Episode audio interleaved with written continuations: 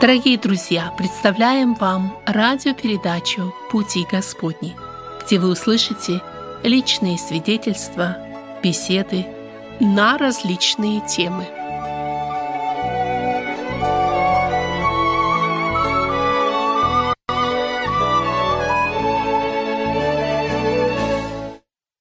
Этим чудесным христианским гимном начинается наша радиобеседа в студии «Радио на пути».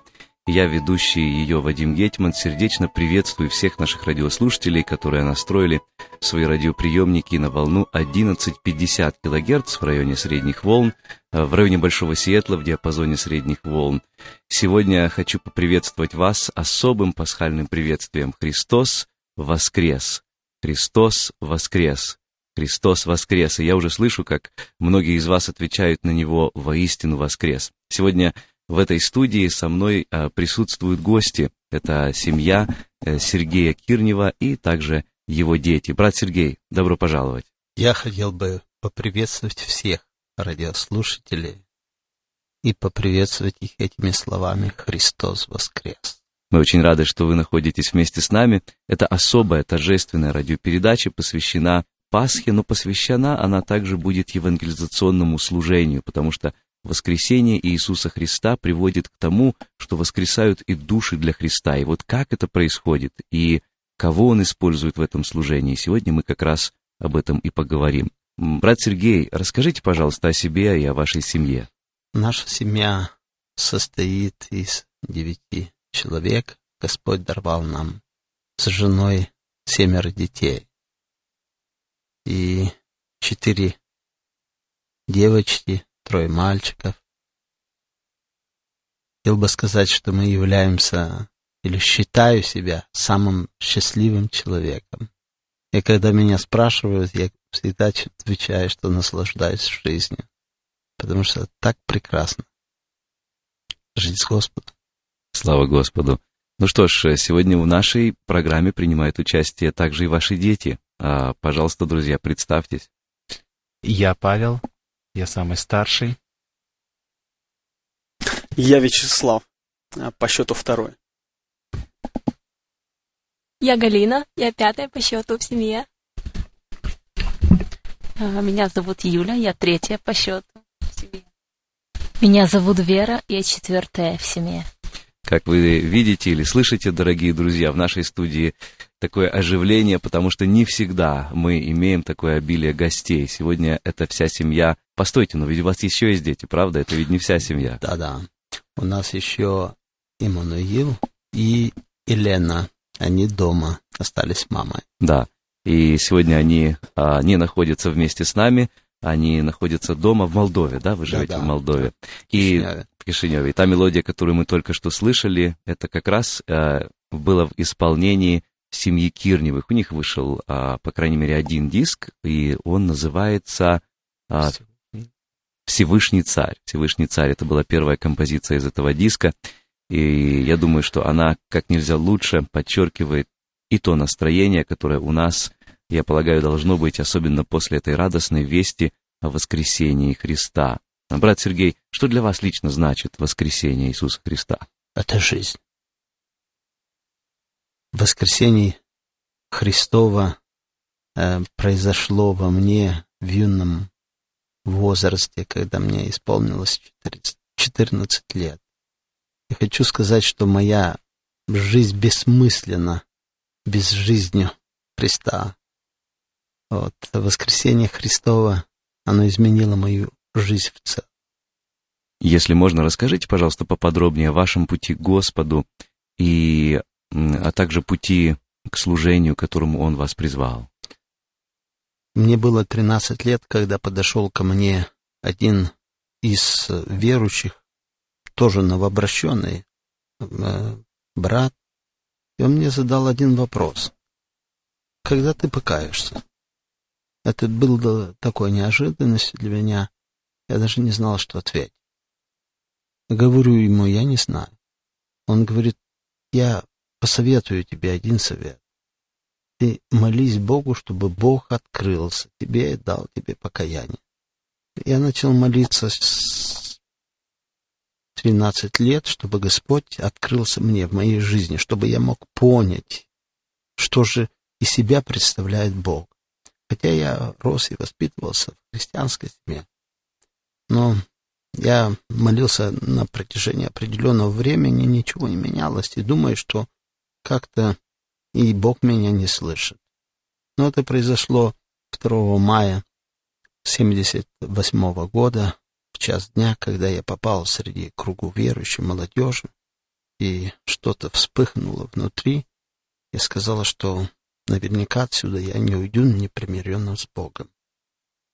И так это и случилось. Я примирился с Господом, и вот уже 34-й год, как я с Ним. Я хочу сказать, что было много непонятного для переживаний. Сразу же мои друзья окружили меня, говорят, ты многое потеряешь в жизни. Сейчас как раз пора наслаждаться тебе. Вот, то, что мы можем делать, ты этого не можешь, ты ограничен, вот, только кругу верующими, постоянно какие-то запреты. Но мне было трудно что-то им говорить. Но я помню один момент, когда просто Бог мне дал такой ответ на такие вопросы, что я им сказал, ребята, сама жизнь покажет, кто прав, а кто нет. И прошло время. И когда встречаются они со мною, пожимают руку, говорят, ты на правильном пути. Я хочу сказать, что каждый день прожитый я убеждаюсь, что я на правильном. Вы ни разу не пожалели о принятом решении, не так ли?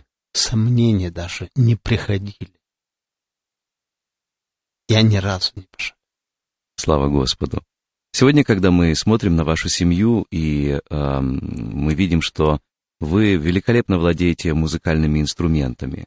Скажите, Сергей, у вас это, как говорится, в крови? Может быть, вы сам музыкант и решили привить эту любовь к музыке детям? А может быть, вы, так сказать, из-под палки обучали их этой прекрасной игре? Как у вас все это было? Ну, сказать, что я музыкант... Не считаю себя музыкантом, поскольку мой отец был дирижером хора около 18 лет, вот, и мама участница, ну и мы с супругой тоже прошли этот этап. Я бы хотел подчеркнуть, что как-то я малого сына отвел в музыкальную преподавателю, она говорит, вы знаете, достаточно 5% талантов, а 95% желаний. И получится. Поэтому я так считаю, что то, что есть или состоялось, это из того, что трудились. Вот. И достигли определенного уровня. У меня 2 сына находятся еще здесь, в студии. Друзья, а как ваше отношение к вашему стилю жизни сегодняшнему, к игре на музыкальных инструментах? Это ведь очень кропотливая работа, не так ли? Да, несомненно. Музыкальная жизнь и служение Богу, левитское служение, скажем, оно сложное, но мы видим, лично я вижу в этом свое призвание, и я считаю, что именно Бог дал мне это служение, и в этом дал мне талант, и я максимально должен использовать его, иначе потом он с меня спросит. И поэтому я имею желание трудиться и дальше настроен. Быв еще ребеночком, когда только я пошел в музыкальную школу, первые 2-3 класса я был очень плохим учеником. Отец, придя в музыкальную школу, преподаватель говорит, забирай своего сына, он не будет из него никакого музыканта, забирай его, не мучай. Но отец все-таки настоял, за что я ему сегодня очень благодарен. Он сказал, нет, мой сын, он будет ходить и будет играть, он будет музыкантом.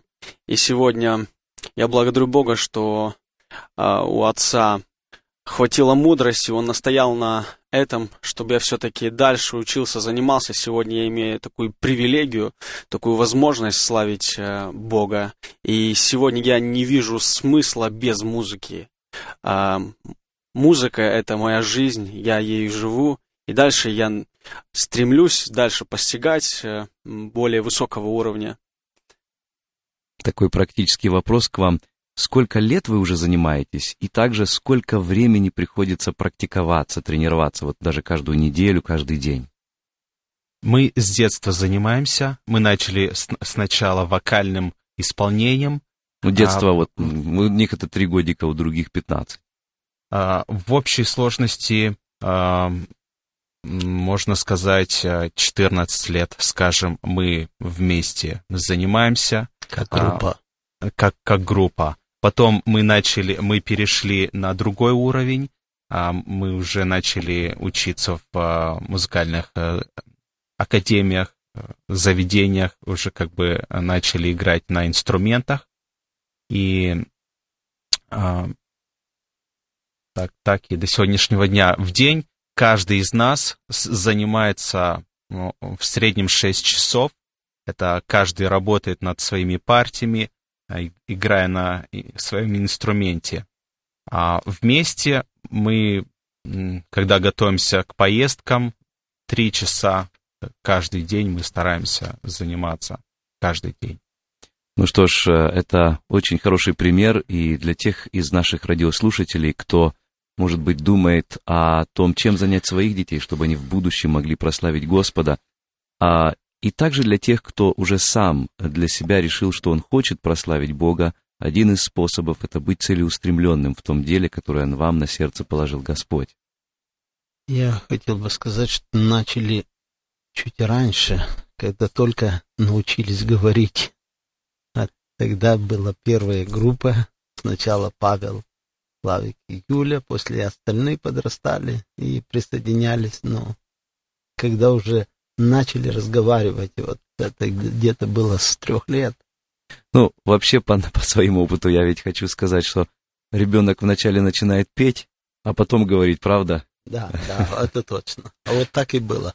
Давайте послушаем еще одну композицию в исполнении семьи Кирневых.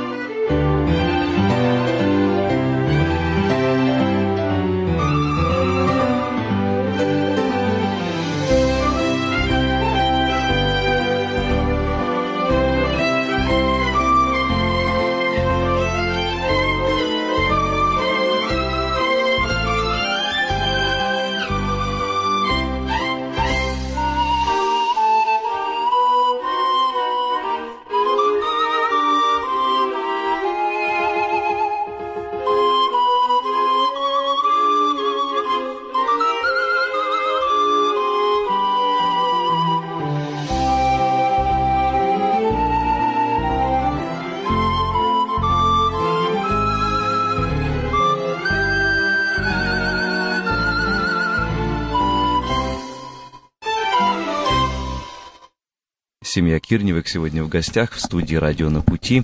Сергей, его сыновья, дочери. И мы ведем беседу об их служении, евангелизационном служении в странах Восточной Европы и Ближнего Востока. Ну, собственно, к этой теме мы только сейчас подошли.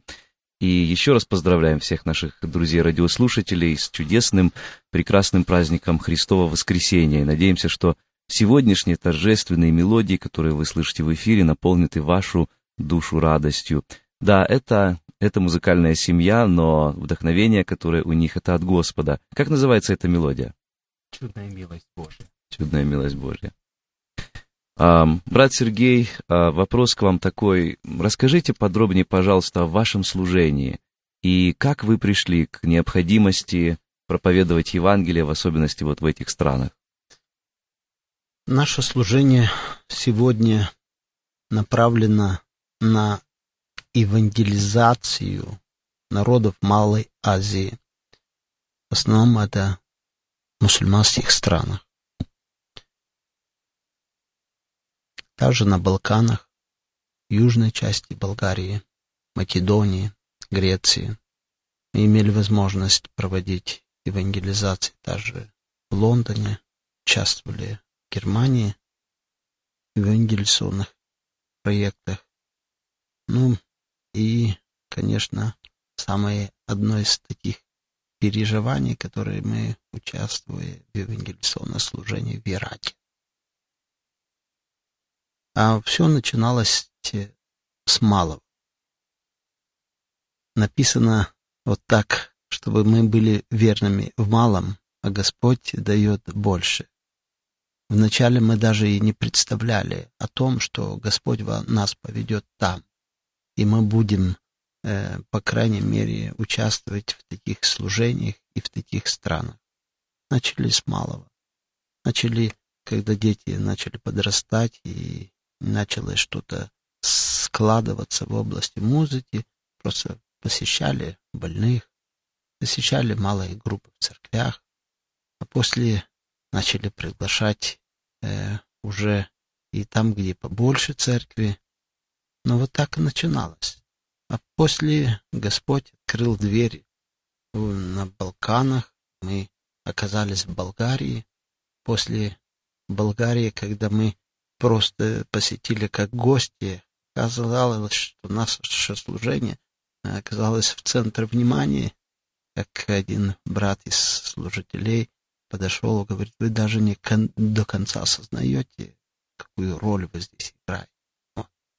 Так началось служение у нас на юге Болгарии, а после братья пригласили в Греции, а македонские братья, организовывая служение, пригласили братьев греков на помощь, а братья греки порекомендовали нас, мы таким образом оказались в Македонии, были служения в городах Велес, Наготина, Скопье, где собирались на центральных площадях города люди, горожане, где мы могли начинать наше служение музыкой. Люди стекались, слушали, заканчивали всегда словом Господь.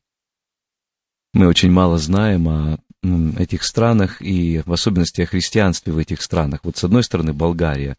Мы знаем, что эта страна когда-то вместе с Древней Русью принимала христианство, что древнеболгарский язык — это тот же, что древнерусский язык, и поэтому у многих людей может быть такое представление, что Болгария — это чуть ли не христианская страна.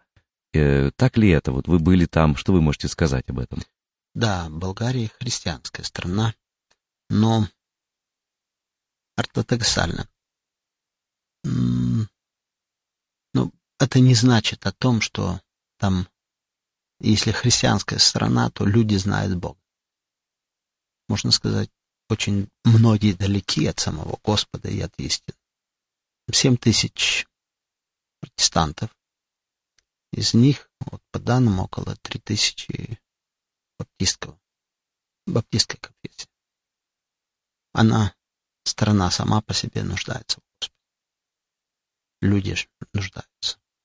Расскажите, пожалуйста, еще о ситуации в Греции, в Македонии. Как там люди откликаются на Евангелие?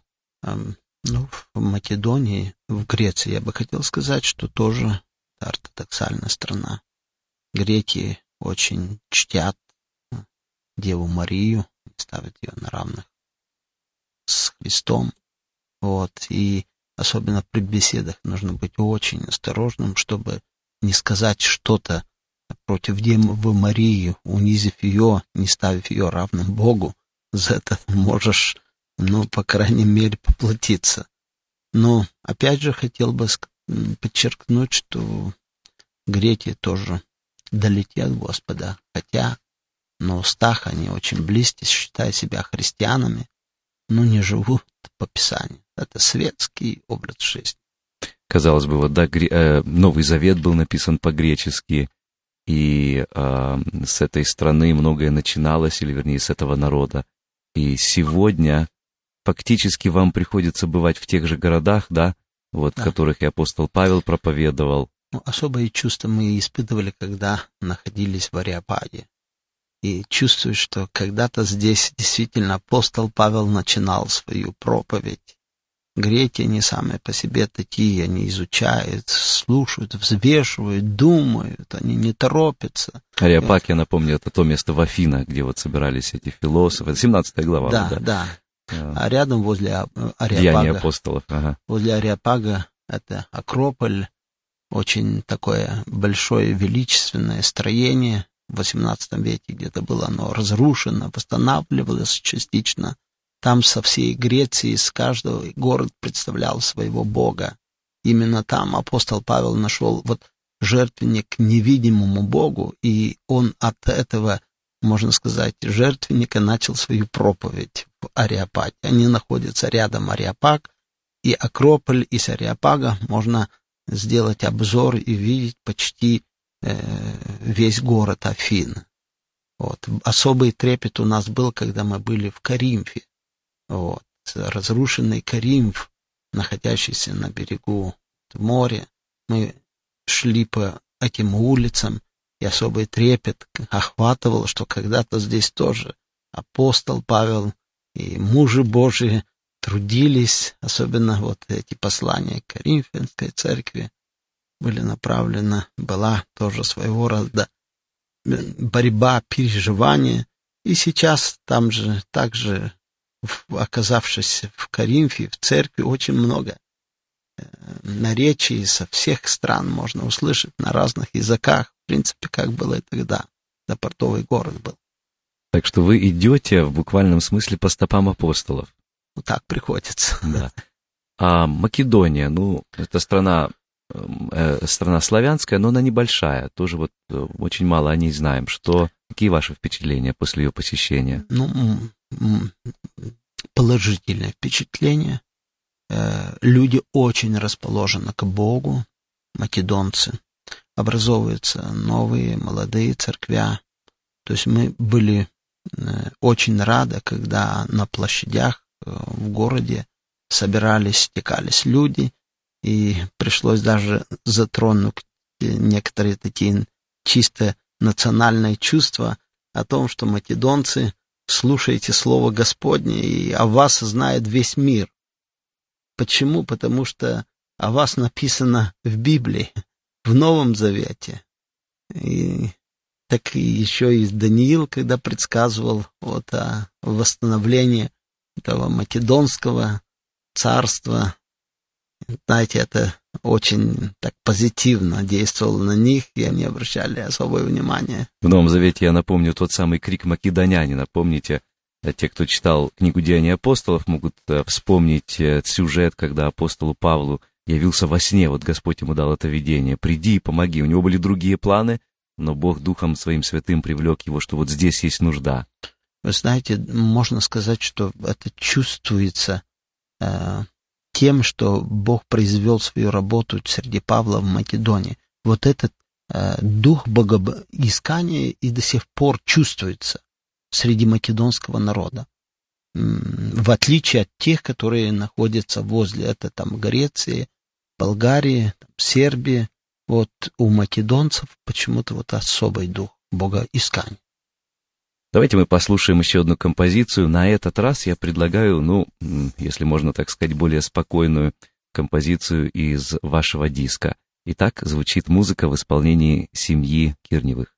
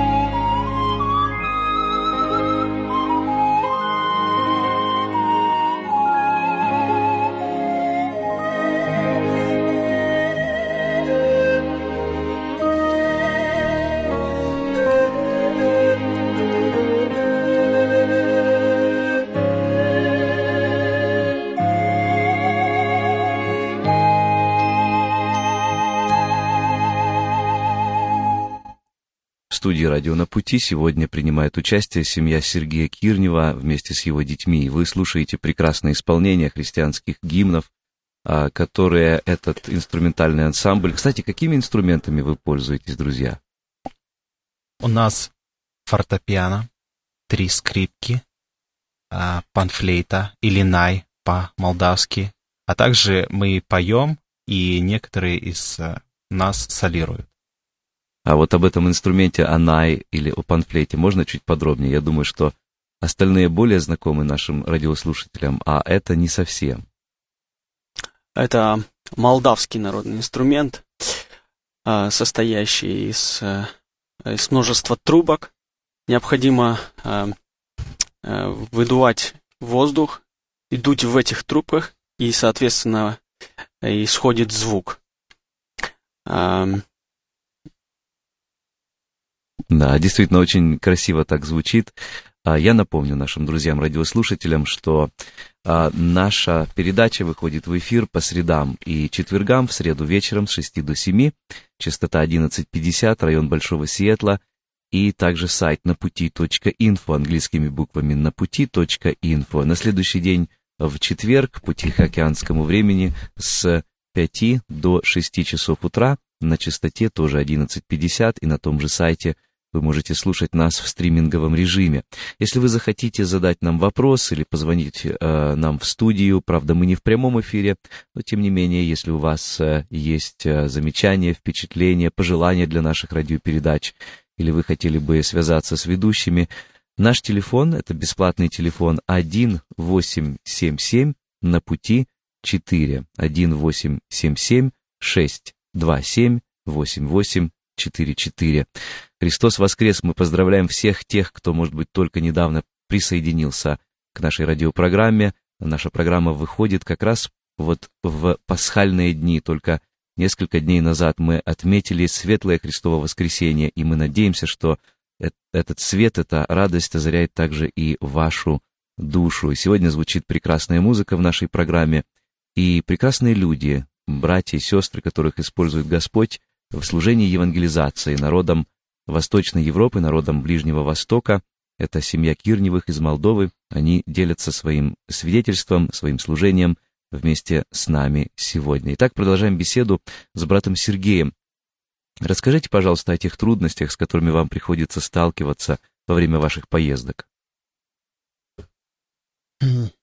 Да, это сказать о всех трудностях сразу как-то можно, ну, по крайней мере, сосредоточиться. Их очень много, и каждые трудности выражаются по-своему. Ну, я хотел бы предложить Павлу, что скажешь ты, Павел? Ну, в наших поездках мы сталкивались с многими трудностями и испытаниями, но Бог давал силы, и мы, чтобы нам устоять. Когда мы направлялись в Ирак, например, нам предстояло ехать 34 часа в автобусе на заднем сидении, где сиденья не откидывались. Ехали вместе с турками-мусульманами. В автобусе находились только одни мужчины, женщин не было. Только были три наших сестер. Я, отец и брат очень тщательно следили за ними, не спускали их ни на шаг. Ну, мы очень переживали за них, потому что, вы знаете, мусульмане, не такой народ, ну, можно ожидать любое от них, любое зло. Также, вот когда мы ехали туда, направлялись в Ирак, в Эрбиль, наш автобус останавливался в различных сомнительных, скажем, местах в провинции, в периферии Турции, далеко от цивилизации. И когда мы останавливались, чувствовали такой негативный взгляд турков, пристальный, они на нас все смотрели, мы даже как-то не знали, как себя вести. Когда находились в Ираке, в одном из торговых центров в моле, там была евангелизация, нас попросили, чтобы мы просто встали и исполняли наши песни. И после одной из наших исполнений отец подошел к нам и говорит: быстренько уходим. Он заметил, как двое турков недружелюбно, как-то бурно и возмущенно о чем-то договаривались сделать злое. И нам нужно было сразу ходить, потому что там были только двое охранников. А когда кто-то из мусульман нападает на христиан, то даже местные, они не заступаются. Даже и security то ничего бы не сделало. Например, последняя наша поездка в Италии, допустим, когда мы были в Италии, на обратном пути мы решили заехать в Рим, посмотреть Колизей. Мы оставили нашу машину на стоянке. Ну, мы ну, казалось, мы в Европе, ну, ничего не должно произойти. Кстати, вами двигало непростое любопытство. Колизей — то самое место, в котором многие сотни, может быть, и тысячи первых христиан отдали свои жизни и под клыками диких разъяренных животных, и мечей гладиаторов и так далее. Да, несомненно, конечно. Да.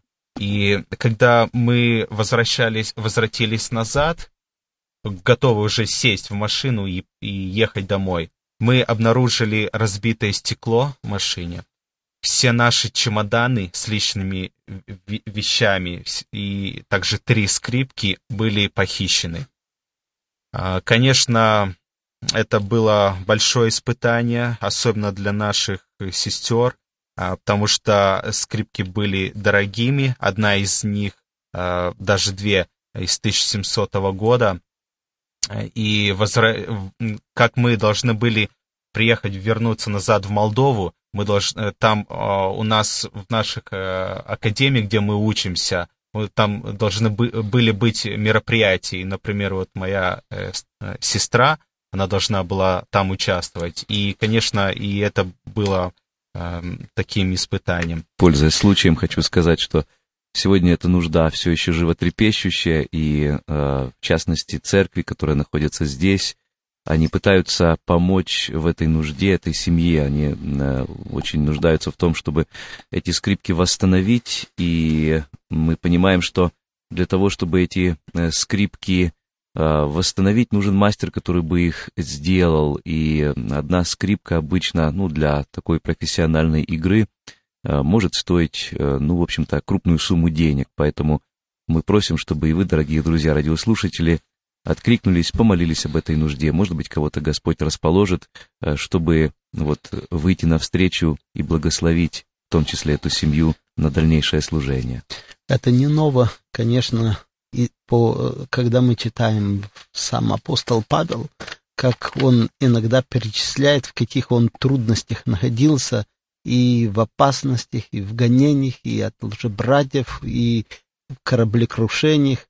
Конечно, может, не в такой форме, но приходится чувствовать или испытывать и понимать служение апостола Павла. Допустим, ехав даже средняя иногда поездка, в основном в дороге находишься по 2 сутки, и приходится спать иногда прямо же в машине по 2-3 часа, вот 2 сутки, преодолевая некоторые расстояния, и все приходится сталкиваться со всеми неудобностями, даже и в том плане, что и некогда и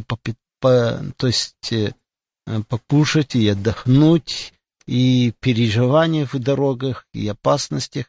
Я хочу сказать одним, что нас двигает. То прежде всего, это, конечно, любовь к Господу, послужить Богу, народу Божьему.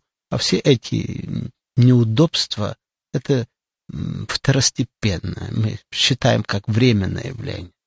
И мы рады, что этим мы можем послужить Господу. Несмотря на опасности, вы намерены продолжать это служение? Несомненно. А расскажите, пожалуйста, о той конференции. Вот я получал информацию о том, что она проходила, особая конференция. Ну, конференций много христианских, но это особая, потому что таких конференций действительно немного, может быть, вообще она впервые, да, вот такая была в Турции в январе 2013 года. Конференция это имела историческое значение, поскольку она проходила впервые в Малой Азии с участием славянского братства. Это очень важная конференция была в том плане, чтобы сблизить братьев и сестер, обращенных из Турции, с русскоязычным братством, с славянским братством. Хочу сказать, что сначала как-то с опаской и сами турки к этому относились, но мы видим, какие были благословения и какая была благословенная конференция. Мы еще раз хотели воспользоваться и обратиться к тем братьям и сестрам, которые были участниками в этой конференции, просто молились Господу об этом. Мы уезжали на служение, один брат с 1 января, и и пока мы не приехали до 14 января, находился в посте и в молитве. И мы понимали, что благословение кроется порой за тех людей, которые молились. Эта конференция дала позитивный резонанс среди турецкого братства. Я бы хотел напомнить, что сейчас уже поднялись вопросы и просят, чтобы мы продолжали проводить эти конференции. И уже мы планируем на январь месяц, если даст Господь, провести 2 конференции, одну на юге, недалеко от Антиохии, и вторая вот части Стамбула. И с этой целью, чтобы мы охватили больших братьев, желающих поучаствовать. В южной части, конечно, будут задействованы братья из Ирака, из Сирии, вот, из Иордании, из Ирана. Вот. По крайней мере, круг расширяется. И я бы хотел сказать очень такой немаловажный момент, что славянское братство является благословением, можно сказать, среди братьев в Малой Азии. Они это видят, они это почувствовали, эти переживания, и, конечно, они тянутся и имеют желание иметь более близкие общения. Это очень хорошо, и слава Богу за то, что такая работа ведется, хотя это очень трудно тоже, и пусть Господь благословит дальнейшие планы. Говоря вот о славянах, я знаю, что многие русскоязычные люди переезжают и в страны Восточной, да и Западной Европы, и Ближнего Востока, и сегодня их очень много там живет, буквально целые миллионы, хотя, может быть, у вас есть какая-то более подробная, хотя и примерная статистика. Что можно сказать об их духовной жизни? Но мы несколько недель как вернулись с Италии, в Сосоло, город такой был, где была такая конференция, где мы собирались с братьями и обсуждался вопрос именно о славянах в Европе. Это животрепещущий вопрос, поскольку до 2005 года только было зарегистрировано 7,5 миллионов славян, которые эмигрировали, а сейчас их, наверное, больше 15 миллионов. Мне пришлось сталкиваться с многими, допустим, в Риме и в Неаполе, где они именно там нашли Господа. И сейчас встает вопрос о том, чтобы усилить работу среди славян в европейских странах, особенно в больших городах, мегаполисах, где их очень много. Они далеко от родины, от близких, они далеко и от Господа, и это очень нас радовало, когда многие именно там находили Господа. Сейчас планируются определенные служения, которые будут направлены среди славян, живущих в Европе. Я знаю, что не так давно вам приходилось делать первое служение в Стамбульской церкви, русскоговорящей, да? Да, то есть после завершения этой конференции, когда завершилась конференция, было учредительное собрание, и после учредительного собрания проголосовали братья и сестры, которые съехались из стран бывшего Советского Союза и живут там уже по 5-10 лет. Вот. Там было избрано руководство, то есть основана церковь, официально рукоположили служителя, диакона и еще одного брата-кандидата. И сейчас, можно сказать, уже полноправно действует и расширяется вот славянская церковь в Стамбуле. Это очень приятно. Когда люди думают о Турции сегодня, вот особенно о таких местах, как Анталия и так далее, они думают о курортных городках, о пляжах. И какая там обстановка в плане проповеди Евангелия?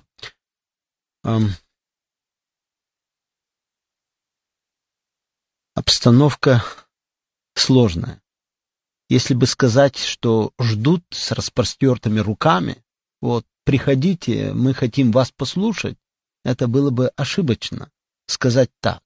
Но с другой стороны, мы видим, что Бог открыл двери.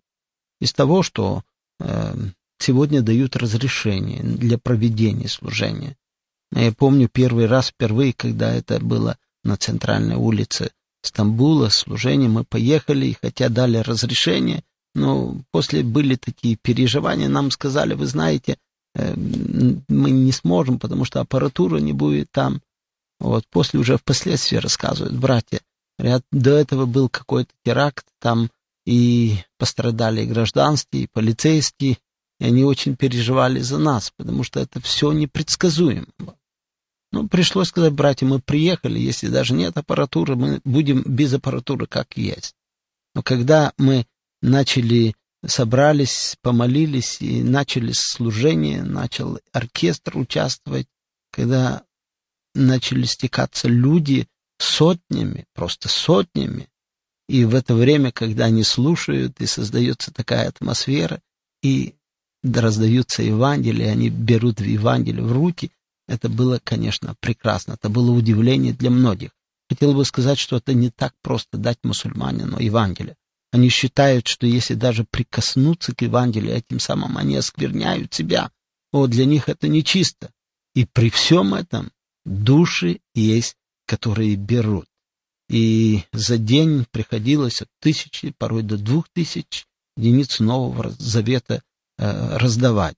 Ну, к примеру, особенно самые большие переживания, это были сейчас в сентябре месяце, когда евангелизация была назначена на август, а после переменили число на сентябрь, а в это время начались события в мусульманских странах в связи с нашумевшим фильмом.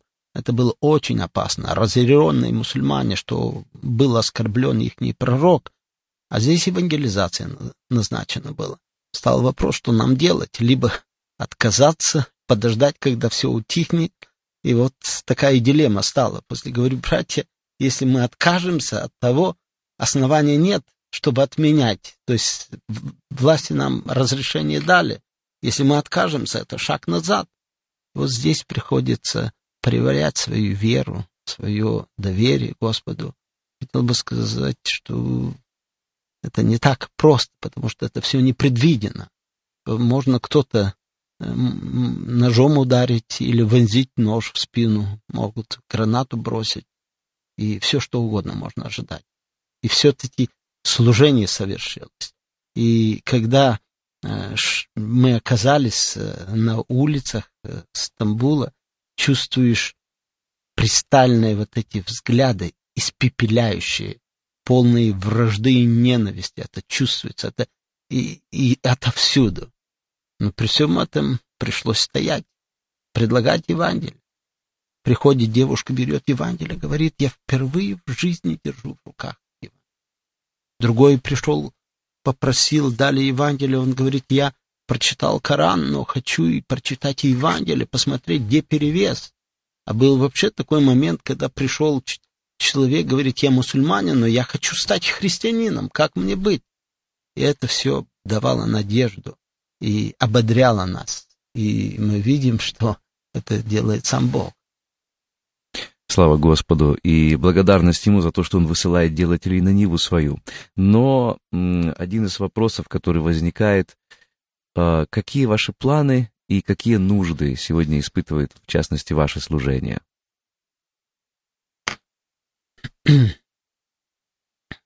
О планах, конечно, мы хотели бы согласовывать их с Господом, чтобы Господь вел.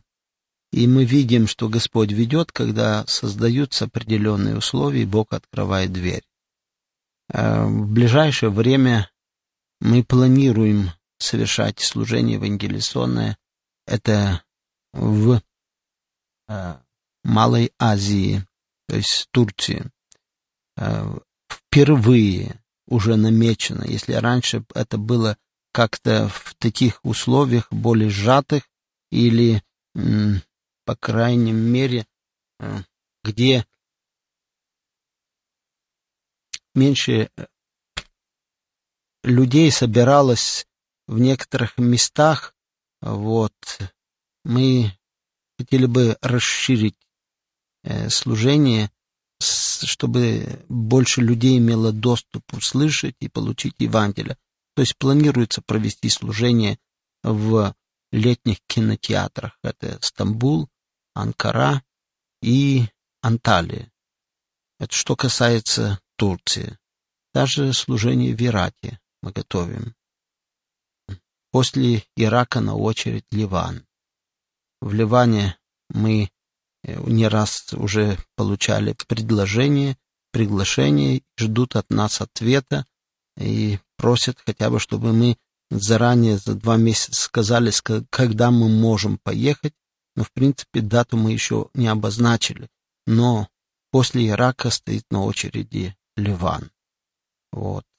Летом проведутся служения в Македонии, поскольку братство македонское обратилось к нам, и в южной части Болгарии мы также будем принимать участие в служениях, посетив и Грецию. Это планы на ближайшее время. Мы заказали у миссии в Приденсботе, поговорили с братом, обещали нам 10 тысяч евангелий. Это для Турции. Кроме туркам, работы с турками, мы видим, что есть необходимость большая работать также и с русскоязычными. Вот. Поэтому эти Евангелия предназначаются для русскоязычных, и мы уже обращались к братьям, сестрам. Можно создавать особенно мобильные группы от 8 до 12 человек. Это среди молодежи, которые желают потрудиться именно в Турции среди русскоязычных. Кроме того, на концу лета, после минувшего совещания, братья попросили провести служение в Европе. Наверняка мы будем участвовать в Праге, посетим Прагу, и будут служения в Риме и Неаполе. Евангелиционные служения хотели бы провести это в больших аудиториях, кинотеатрах, вот, или других местах, где это будет возможно. Если кто-то из наших радиослушателей захочет более подробно узнать или поучаствовать в этих служениях, вы по-прежнему сотрудничаете с миссией также «Новые Нивы», да? Да. Да, поэтому я, с вашего позволения, дам их контактную информацию. Newfields.org — это их веб-сайт, newfields по-английски .org. И если кто-то захочет поддержать материально служение семьи Кирневых, вы можете выслать чек по адресу Newfields Ministries Incorporated, P.O. Box 12552, город Overland Park, штат Канзас, буквы КС, индекс 66282. Повторю этот адрес: Newfields Ministries, почтовый ящик P.O. Box 12552, Overland Park, штат Канзас, 66282. Телефон 913-649-9500. Пожалуйста, не забудьте сделать небольшую пометку на чеке, там, где находится поле с пометкой «Мемо», чтобы эти чеки были на семью Кирнев, на служение семьи Кирневых. Я хотел еще подметить, на вопрос, как можно вам помочь. Знаете, больше всего мы нуждаемся в молитвах. Вот эти Евангелия, где раздаются Слово Божие, иногда где проповедуется, это должно орошаться молитвами и слезами. Просто мы ограничены во времени рассказать, как Слово Божие, оно живо и действенно, как оно меняет души, как обращает грешников к покаянию. Времени есть рассказать еще об одном примере, который свидетельствует, что Бог как возрождает человека. Ну, минуточка-две у нас еще есть, да.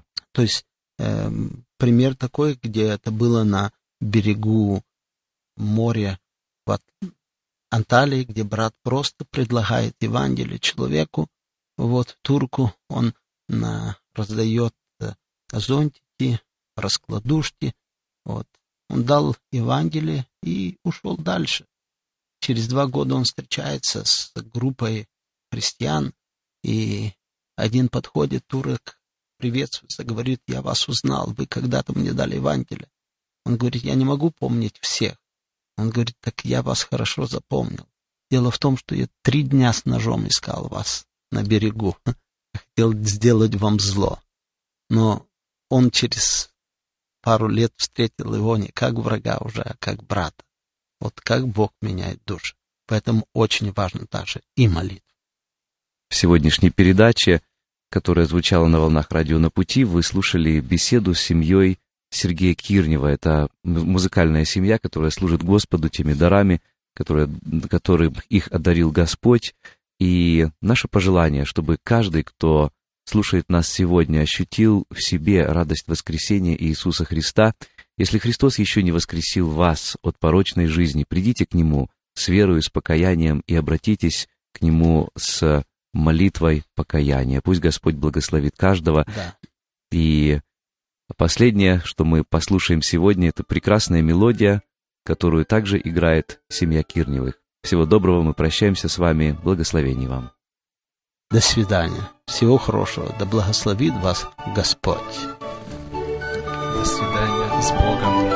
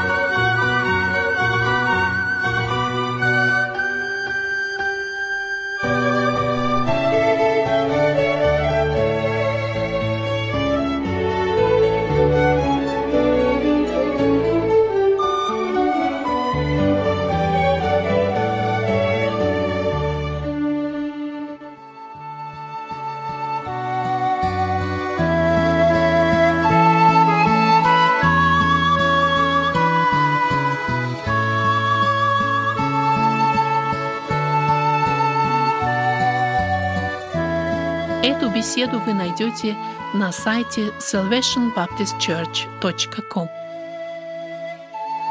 Вы слушали радио Зегенсвелле «Волна благословения», город Детмольд, Германия. Слушать радио, познавать Бога.